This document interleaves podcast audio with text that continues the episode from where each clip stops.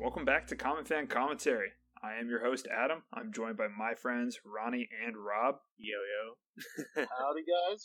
Glad to be back. How have you guys been? Honestly, I'm a little bit disappointed that there weren't any significant upsets in college football last weekend. So, I've been better. How about you, Ronnie? I've been pretty good, man. I was in San Fran recently in California, so that was, that was an enjoyable time. And to see some new stuff. So, I've been good. We got all football on the docket today. That's what's going on right now. All of our other sports are unfortunately in their off seasons. Can't wait for them to be back. So, it's all American and continental football here today. So, let's get started. This past week, we saw the N F L trade deadline. Time that's typically crazy, seeing a lot of veterans changing teams. This year was a lot more tame. Uh, we saw this kind of across all sports where teams aren't as willing to go go for broke. But even with a normal season, for the most part, for the N F L, trade deadline, not a lot of action. But we did see some interesting moves that we're going to talk about. First up, Jets linebacker Avery Williamson, twenty-nine years old, traded to the Steelers to cover for their injury in Devin Bush, going from oh and eight tank team to seven and oh contender. You know, coming from a player's point of view, couldn't get much better than that.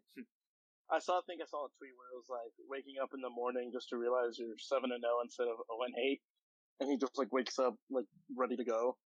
Yeah, uh, I don't think it gets much better, but well, he is actually a pretty solid linebacker. Provides them some much needed linebacking depth, just because they had a, a pretty significant injury to their starting middle linebacker, and I, he just gives them solid depth. Most all these trades um, in the trade deadline, you only give up like compensatory picks.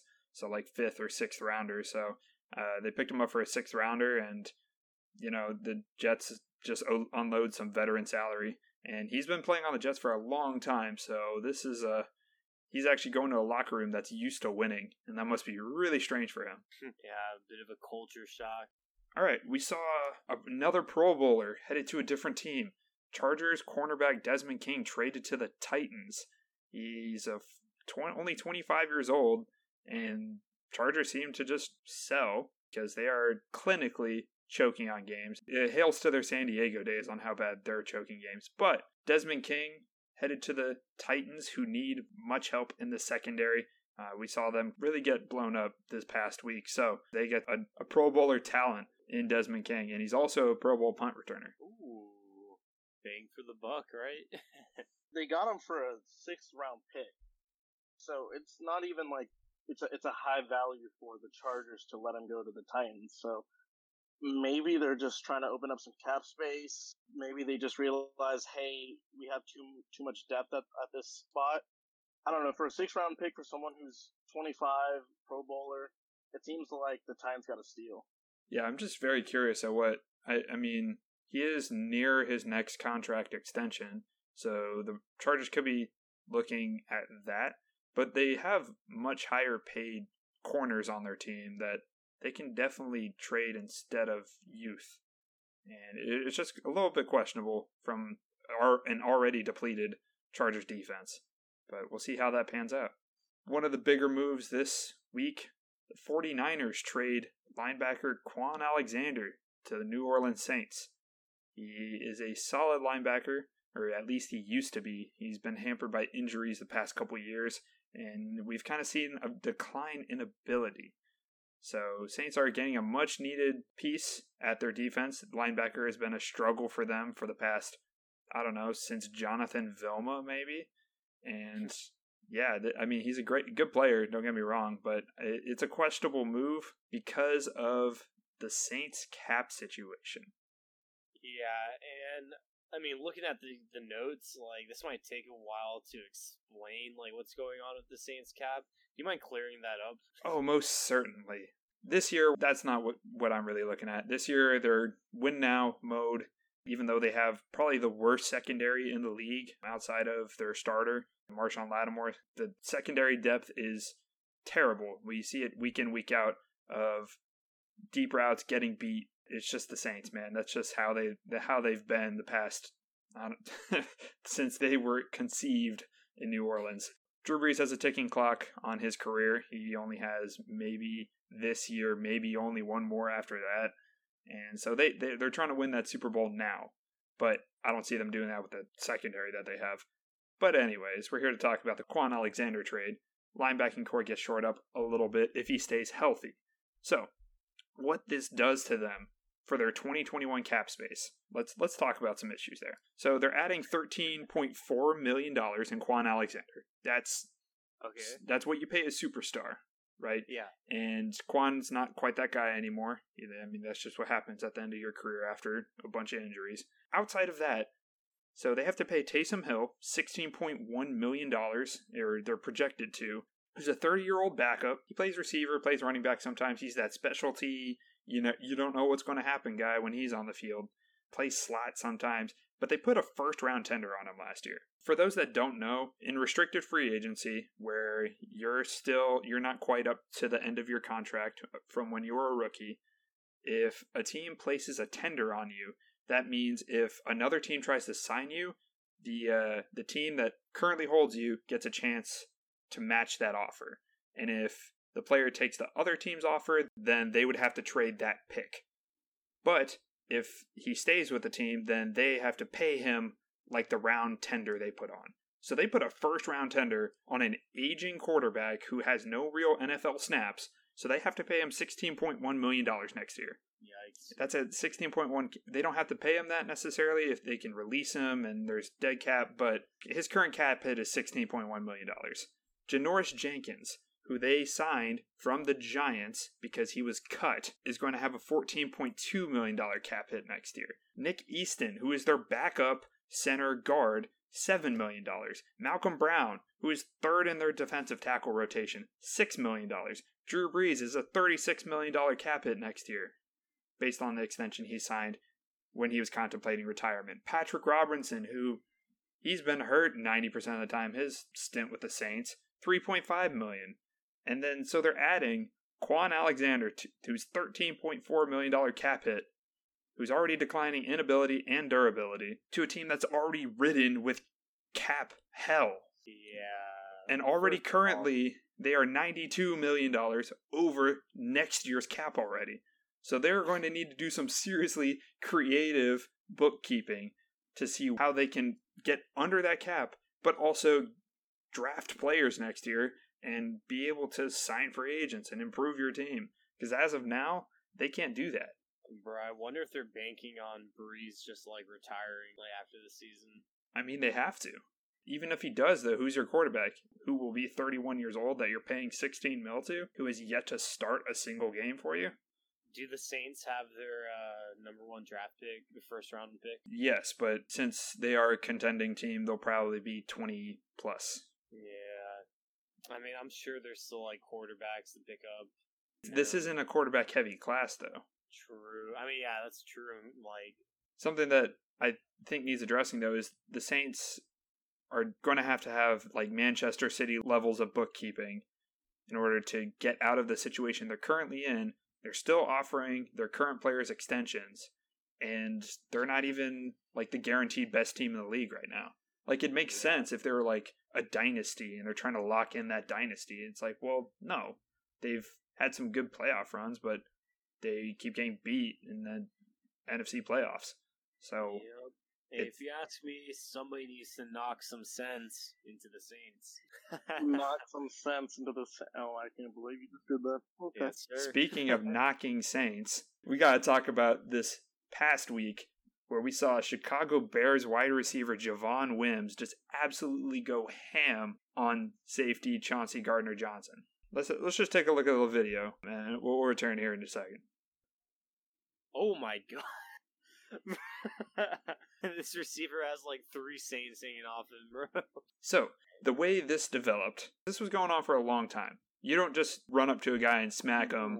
And his reason was going eleven plays back. They were they were kind of jawing at each other. Saints defender, Gardner-Johnson. He grabs his mouthpiece out of his mouth and throws it on the field. Now, Wims has to sit out for a play because he lost his mouthpiece. It was third down, and then they didn't convert, so they have to punt it. So Wims is still not on the field. Then the Saints have to drive the ball while Wims is just sitting there waiting to get back at him. And first play of the next drive, Wims is finally on the field with Gardner-Johnson at the same time, and then he just goes off on him.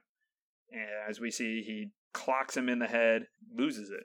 And I think this, he went to Georgia and Gardner-Johnson went to Florida. So I think this also has a little bit of some past rivalry, a little bit of history to it a little too. He is going to be suspended two games for his action. Uh, he tried appealing it and it was swiftly, swiftly denied. Nah. Yeah, dude, I gotta say, the most irritating thing about that would be that you have to get a new mouthpiece. And, you know, if you don't have, like, mouthpieces on deck, just using, like, a fresh one is, like, the most irritating thing to your gums. Okay, but, so, it, he alleged that Gardner-Johnson not only ripped his mouthpiece out, but he spit on him, too, um, which was denied as well.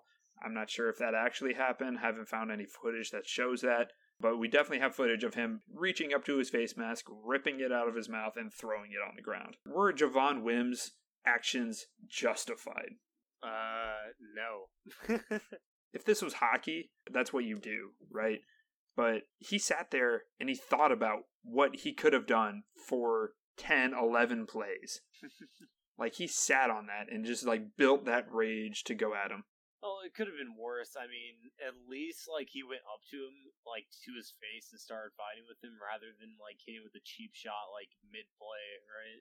Definitely could have been worse, I think. I just find it kind of funny how he just kind of skips over to him in a hop, you know, that phrase, like a hot skip and a jump or whatever, just right right over to him and just clocks the guy. And I'm like, wait, where did this come from?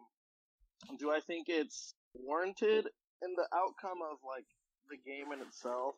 I understand frustration and, you know, being upset at a player, but I just don't think you You make that kind of play, especially at a professional level. It just looks bad. Team gets penalized. It just seems like a lack of discipline.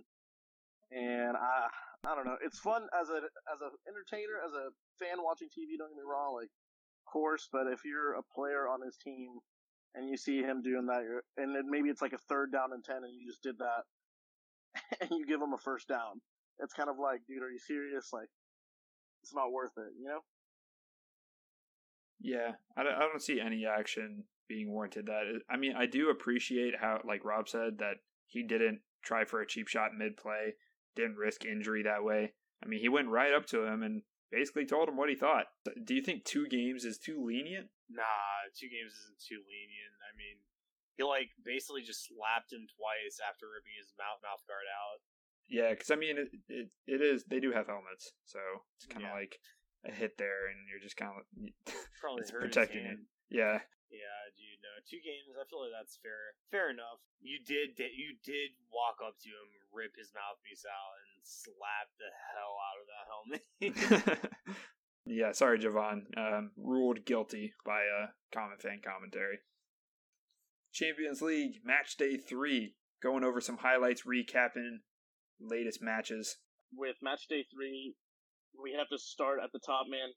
Diogo Jota for Liverpool has his first Liverpool hat trick in a just abysmal beating of Atalanta five zero. Came in from Wolverhampton. He was all, he was already pretty good for them. He was kind of a key key piece to their starting eleven, and of course, you know, Liverpool sweeped them up.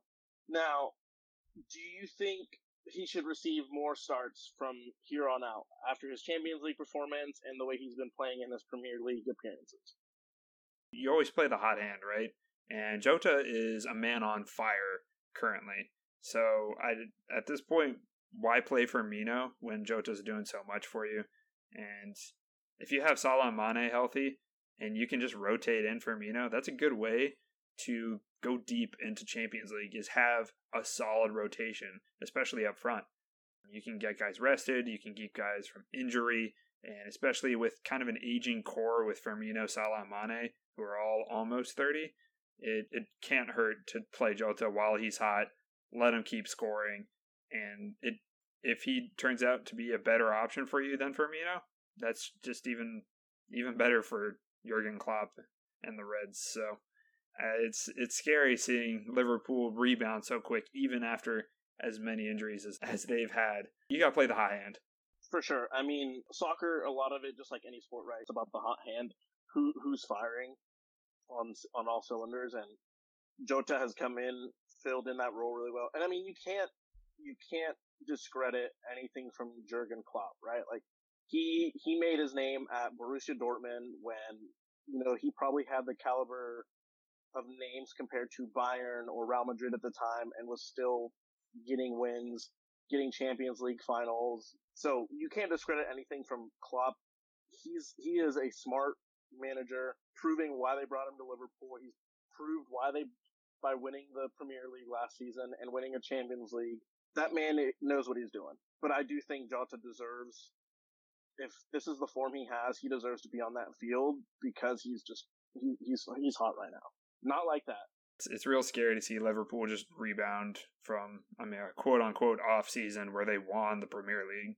And I think they're finding a more stable backline after, you know, a few games of Van Dijk going down. I think Jurgen has been able to pinpoint more of a firm backline that he wants with Van Dijk out. So I think if he's able to find, you know, the starting back four without Virgil in there, then I think they're going to just easily go back up to the top and just kind of, I wouldn't say be the exact same Liverpool, because I don't think they will be. I think last season they just, all the stars aligned and everybody was playing amazing, but they'll definitely be a force to be reckoned with in the Champions League and the Premier League. Now moving on to another big Champions League team, your team, Adam. Bayern comes back from two to one. They were down two to one to win six to two. I know we mentioned it a lot, but is this the same Bayern team from last season? Are they better this season? What what do you see different about this year's Bayern? This Bayern is I don't. There is a weird aura that feels different from this team. Last year, it felt like a great combination of youth and veteran leadership. This feels like a lot younger Bayern. This feels like more explosive, more scoring potential. I mean, when you they acquired Leroy Sané, they got Douglas Costa on loan. They basically just increased their wing depth exponentially. And then they actually got a solid backup striker for Lewandowski. So if Lewandowski doesn't want to play, then they can actually explore that option instead of having him play every single game. So they just got depth everywhere they needed it. And they were able to, I mean, honestly, Thiago was probably going to be on the decline after this because he was starting to age out of Bayern's squad. And I think they sold him at the right time because now it just left Corentin Tolisso and people like Kimmich and Leon Goretzka. Now they can take on all those possession and touches that Thiago is typically getting. So this Bayern team is honestly a little bit scarier because now they're up. These young midfielders are on the up. They get to explore more options in terms of scoring. And I feel like this is just a younger, pacier Bayern, which is scary considering they, how they won the Champions League last year. Uh, I think this they are a different team. Uh, we are seeing a lot more goals conceded, which could be an issue, but they're having everyone score. Like this past match, they had Lucas Hernandez playing left back score. They had Jerome Boateng score. Everyone's scoring for them at this point, and if they can keep, it's hard to keep this streak all season. So uh, it, it is a long season. So don't don't call them uh, repeats yet, but I do think they are a much different team than they were last year. Do you think there's anybody in the Champions League that they might struggle with or be maybe surprised with in their bracket run? I don't see them struggling in their group round. Um, but maybe in the knockout stages that you might say, hey, this is a team that Bayern should look out for. The Bayern killer, stage. You mean? The Bayern killer, yeah. A K A the, the German killer in the in the World Cups. So. Yeah, right.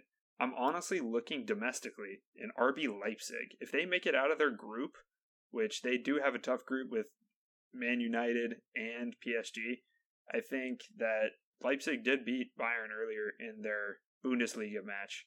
I, I want to say Leipzig might be that really like underdog that they should look out for because they are very familiar with Bayern. But if I'm going to have to pick a different team of that, a more realistic team, I guess, would be a healthy P S G. And that's kind of a lot to ask for right now with Neymar and Mbappe on the shelf. But if once it gets to knockout stages and they get healthy, I think a healthy P S G puts another run for their money against Bayern. I always find it difficult when it comes to teams facing Bayern. I think something Bayern has over a lot of teams that they do really, really well is just disciplined play, right? They know their roles. They know where the, the gaps and the spaces are on the field.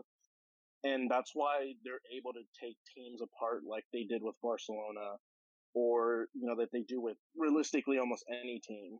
So their style of play is very disciplined and very aggressive. And for example, when like Alphonso Davies makes a run, you know, up his side, someone's going to stay back and cover. Like, I don't see them creating too many holes.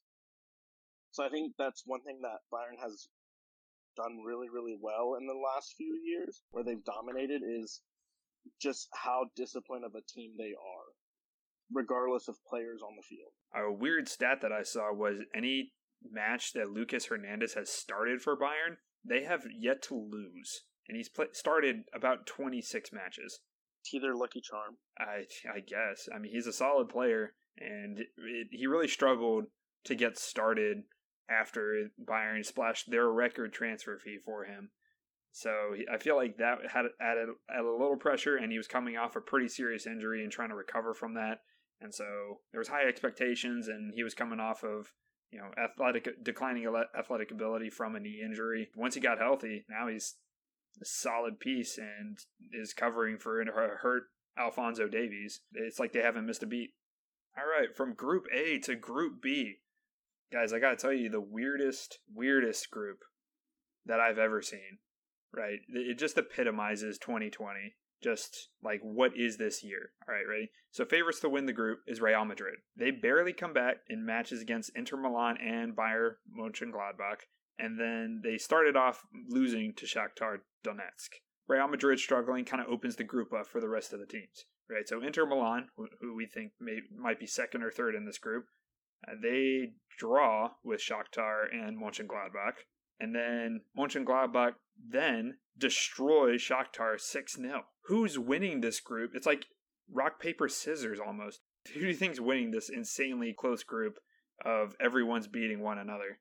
It really comes down to, I think the, the one that could make a surprise is Shakhtar Donetsk. After, I think they're riding a momentum, just because I know that they beat Real Madrid at home. And then lost to Mönchengladbach six nil? Listen, sometimes it's not about how big of a loss it is. It might be just more of a momentum boost beating a bigger club. But I think Shakhtar Donetsk, in my opinion, that's that's the team to look out for in that group. Even if they just qualify a second, I think they might make a wave, at least in the knockout rounds. But it just sounds like the N F C East just a little bit better. They just don't know who, who wants to win yet. You know what I mean? It's like, it's better than the N F C East, but it's the same formula of like, no, you win. No, no, no, you win. Yeah, I don't know so, what, how to make heads or tails of that group, especially with how much Real Madrid struggles this year. I, it just it epitomizes how crazy this year is, I feel like. I just think Shakhtar Donetsk might be the ones to peer their head right at the end and qualify. That That's kind of who my pick is. We'll see if it works out. Yeah, that six oh route isn't something to to be like, oh, for sure they're the ones, but sometimes you just get clobbered, and other times you're like, all right, we needed the shock to the system, you know, and then you, you move on and you play better. Yeah, this, this group is definitely going to be decided on the last match day, like the last minute. It's going to be like the ninetieth minute of whatever match, of whatever, like, this team has to beat this team, and if this team beats this team, then this happens. And it's going to be one of those, like, super long conditionals that is going to be decided in, like, the ninety-fifth minute of the last match of group stages. It, it honestly might just come down to, like, a goal differential, um, because realistically speaking, other than maybe Internacional, everybody is at four, and Mönchengladbach is at five points. Internacional is at two, so actually even they might be able to sneak in, in under second place. So it might just come down to goal differential for, for the second and third place teams. It's going to come down to away goals and aggregates and goal differentials because it's too close to tell.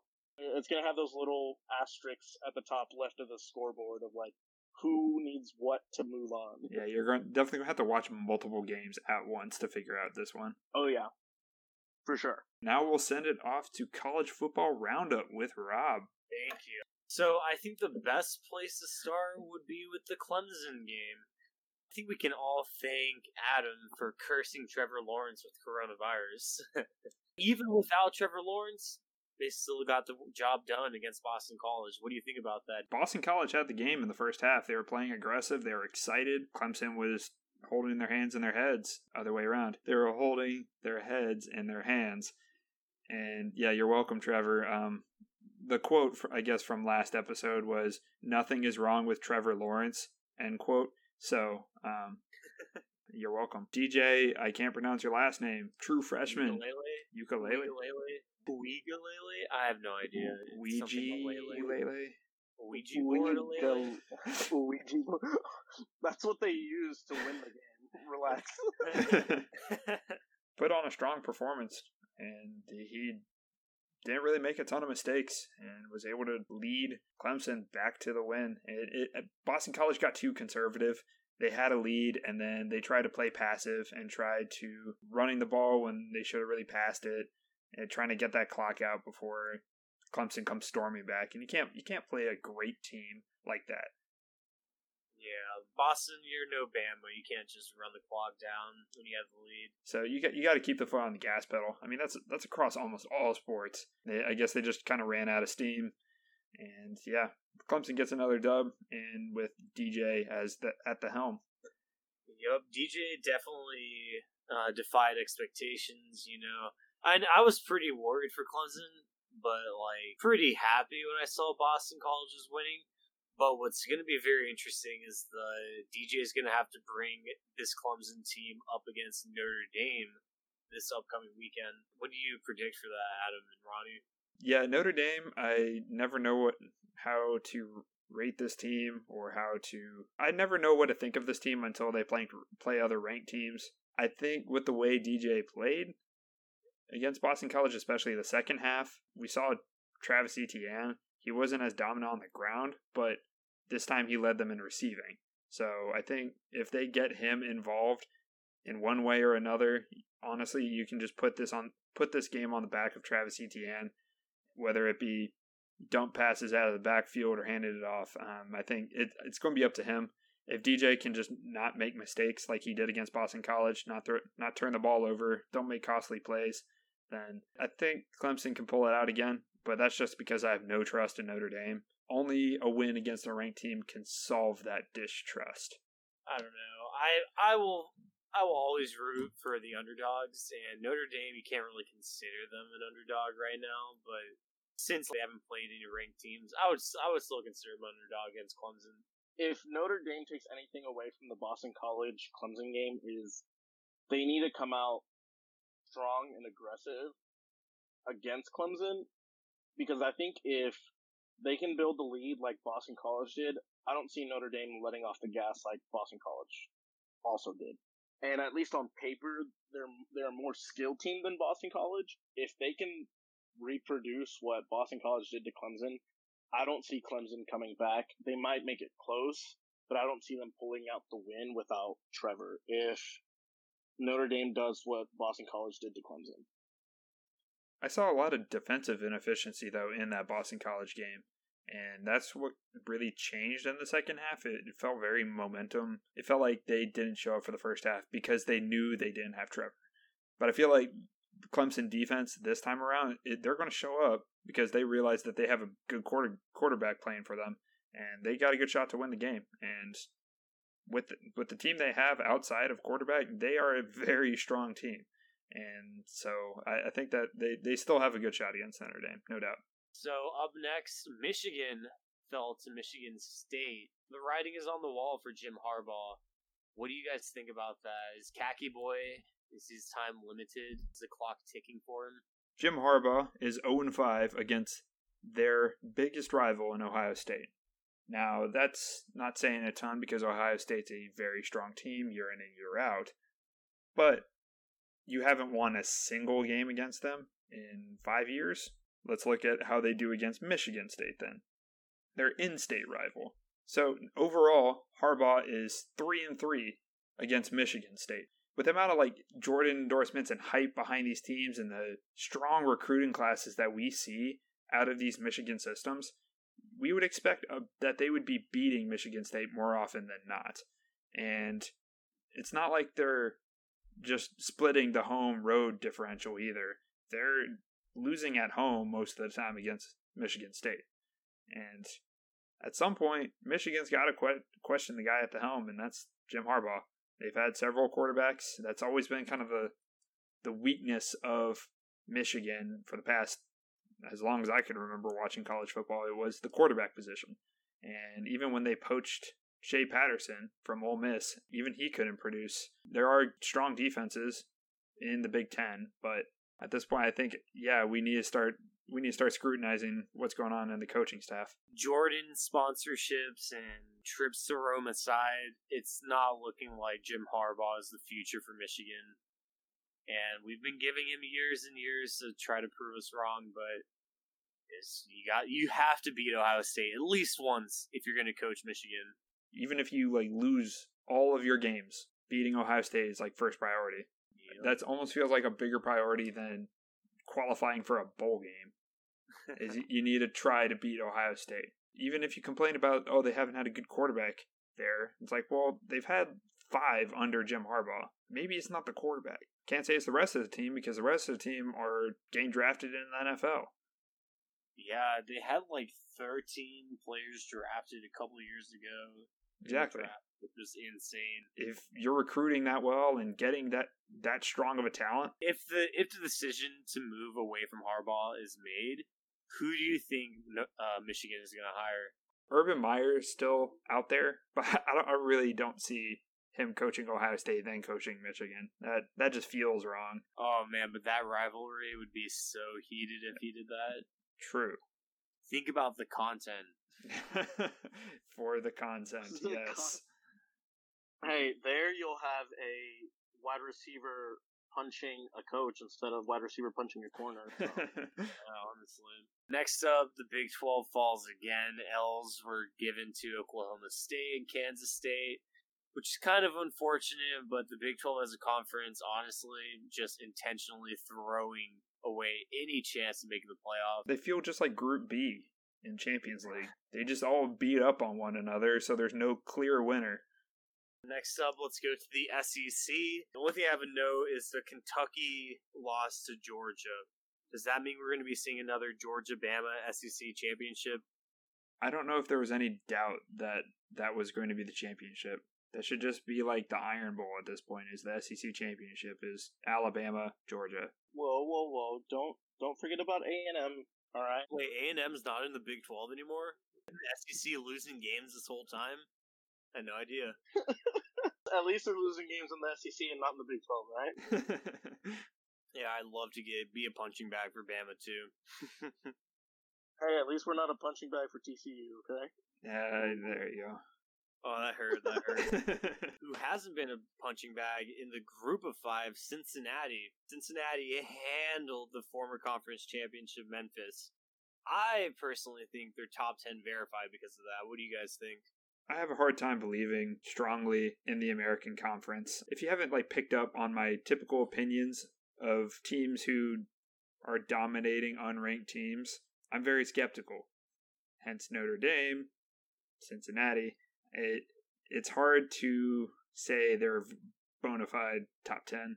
They, I know Memphis did win their conference championship last year, but nonetheless, they are a different team than they were last year.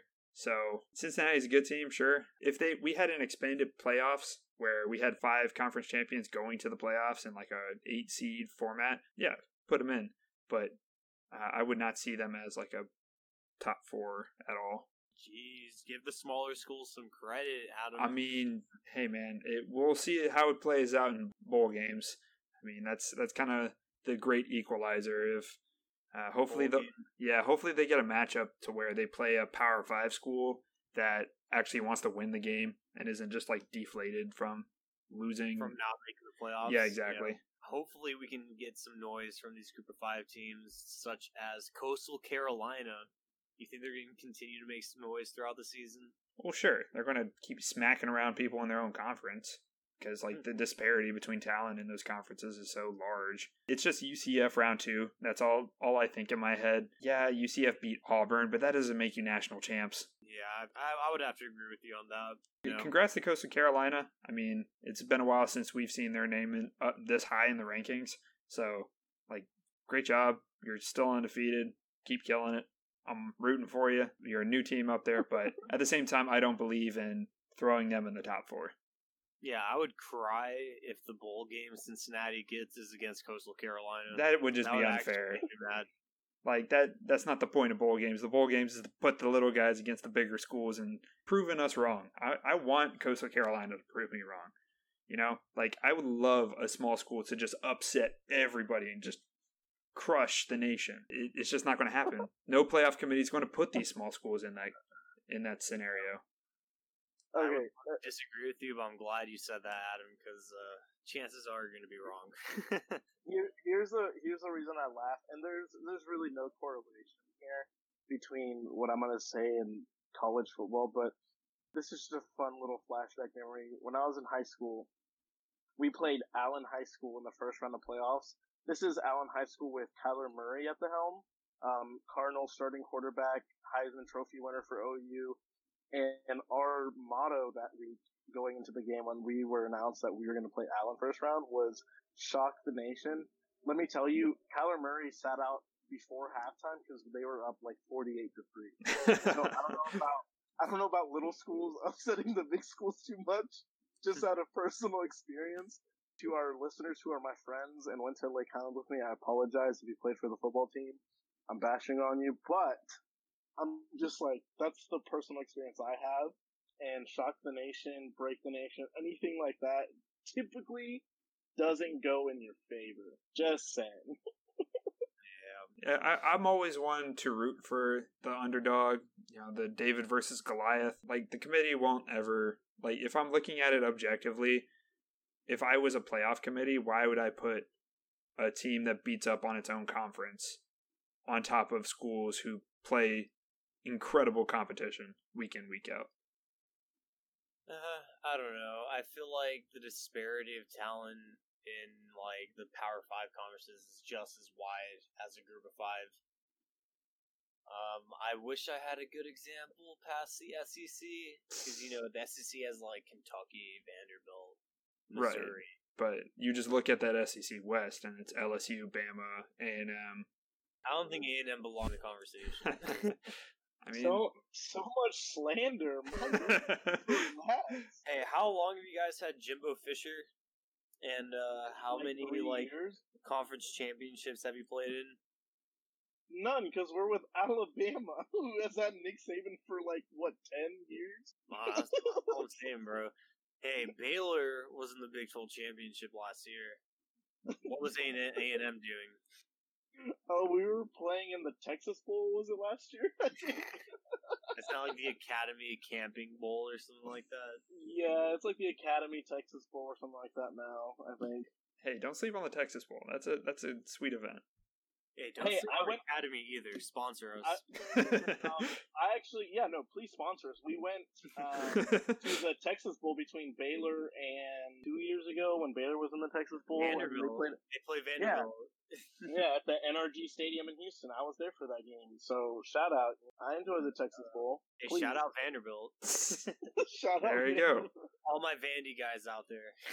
All right, I think that wraps it up for college football. Hopefully we'll have some more headlines. I'll definitely take some notes during the Notre Dame game. Appreciate it, and I will keep my skepticism as always. Wait, who are you cursing this week? I want to know who you're cursing this oh, week. Oh, uh, sorry. I got to say something really good about somebody and be really specific. Yeah, yeah. This is testing to see if it works. uh, Georgia looks really good this week. I see them crushing Florida. Okay. I'm excited to watch that game.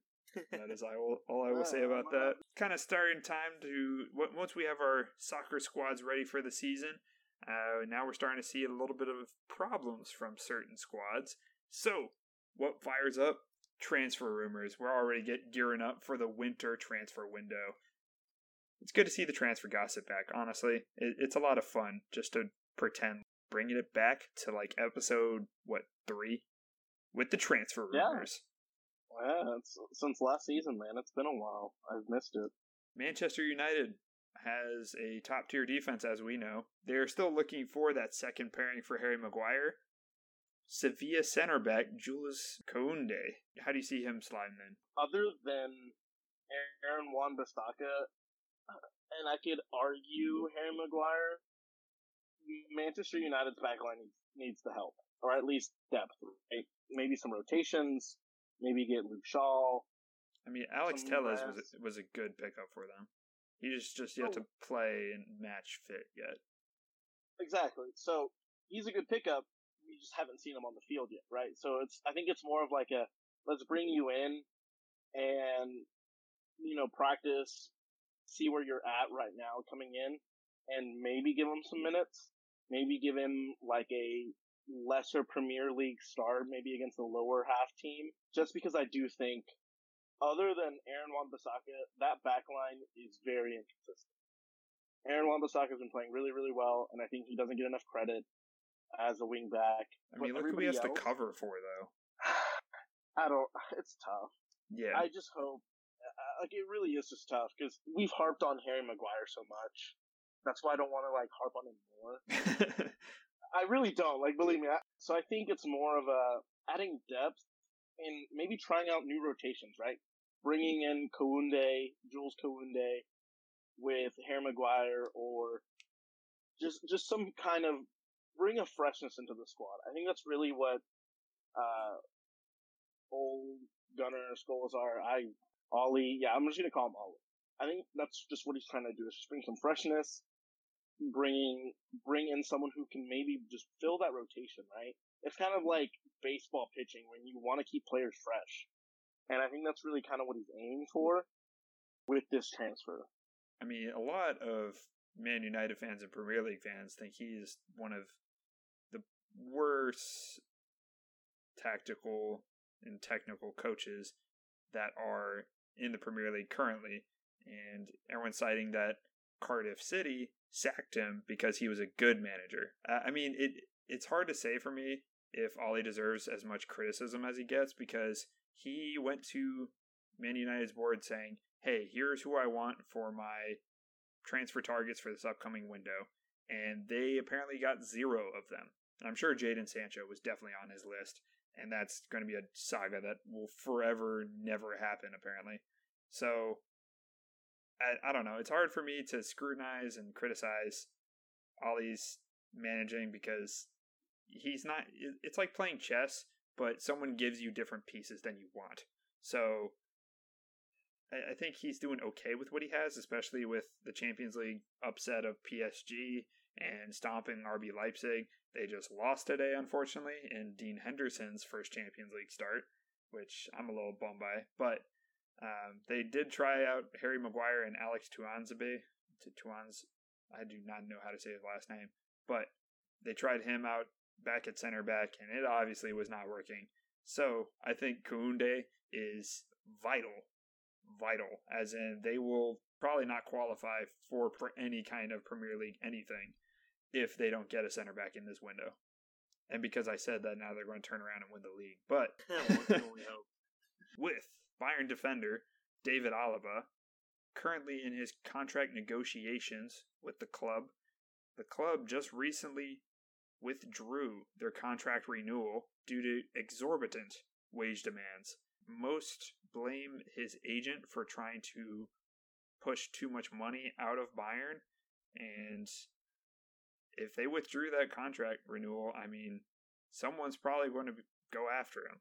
Only really a big club can afford him, so Real Madrid and Barcelona could be linked to him. I do think Real Madrid has stated publicly stated that they are unlikely to spend big on anybody until probably next summer, and low-key, I think they're trying to save up for Mbappe and shock the world kind of thing. But David Alaba to Barcelona, maybe? Sadly, I don't think it's going to be Barcelona, um, realistically speaking, and also because he's not a Dutch player, and Ronald Koeman likes Dutch players. Ronald Koeman wants to focus on the younger generation coming up, whether it be through La Masia or just from different clubs that aren't big-name clubs. You touched on it. He's going to go to a big club just because he wants the money, so a big club's going to fork out some money for him. I've heard that the likes of P S G are interested in him, and I was like, of course P S G's interested. They throw money at anybody with a big name and hope for the best. I think right now, but it might be a little too early to tell where he's going to end up going, but I do know he is definitely not going to get another contract with Bayer. Like, they've already announced that he's more than likely not going to be there. I mean, he is asking for, like, the difference in wage demands is, like, isn't just a couple thousand here and there. It's, like, millions per year difference, and that's that's pretty huge to a wage budget, and I think he's too vital to Bayern for them to lose him, especially with Jerome Boateng on the wrong side of thirty. I think they have to keep it. Like, they are getting younger at defense, and that's good and all, but Alaba was so key their whole run last year. I want to say pay the man, even though it's a little much, but if he's that important to what you're trying to do, you might have to. I would hate to see him leave for P S G because you weren't willing to shell out a couple extra million as a as large of a club as you are. So after their summer spending spree, Chelsea, after spending you know a quarter billion dollars, is probably going to spend some more on West Ham defensive midfielder Declan Rice, and the price tag is going to be around sixty to eighty million dollars. I'm waiting for them to be slapped by the financial fair play. I don't know if you are, but I definitely.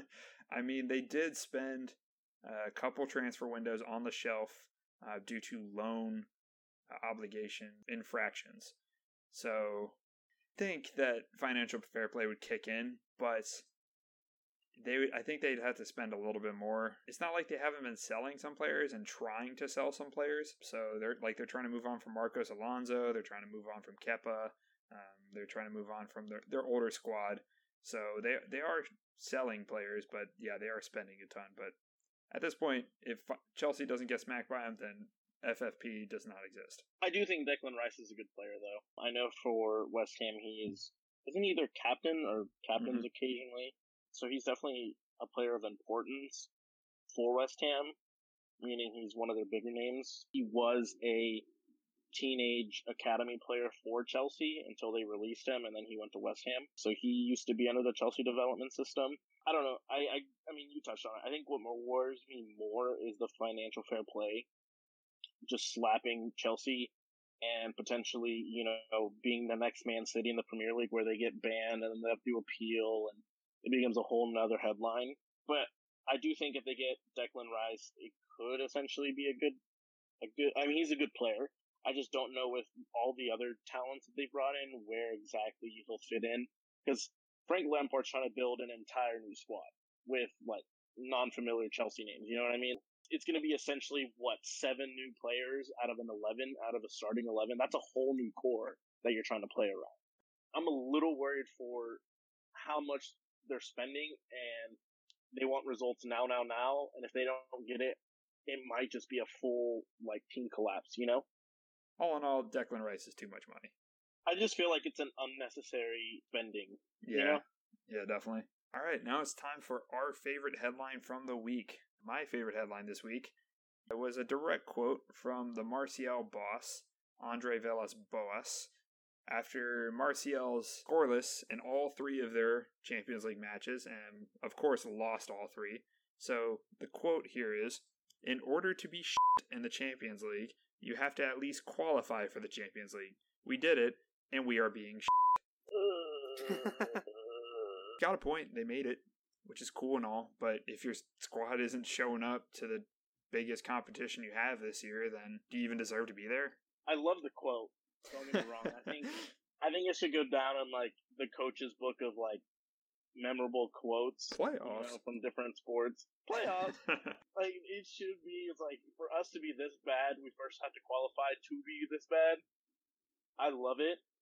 But here, here's a win for Marseille, right? Well, I guess the only light in them not doing so hot for any team that qualifies for the Champions League, each team is given the equivalent of eighteen million dollars for reaching the group stage alone, with each group stage win. So if they win, which they haven't, they get three point two million dollars.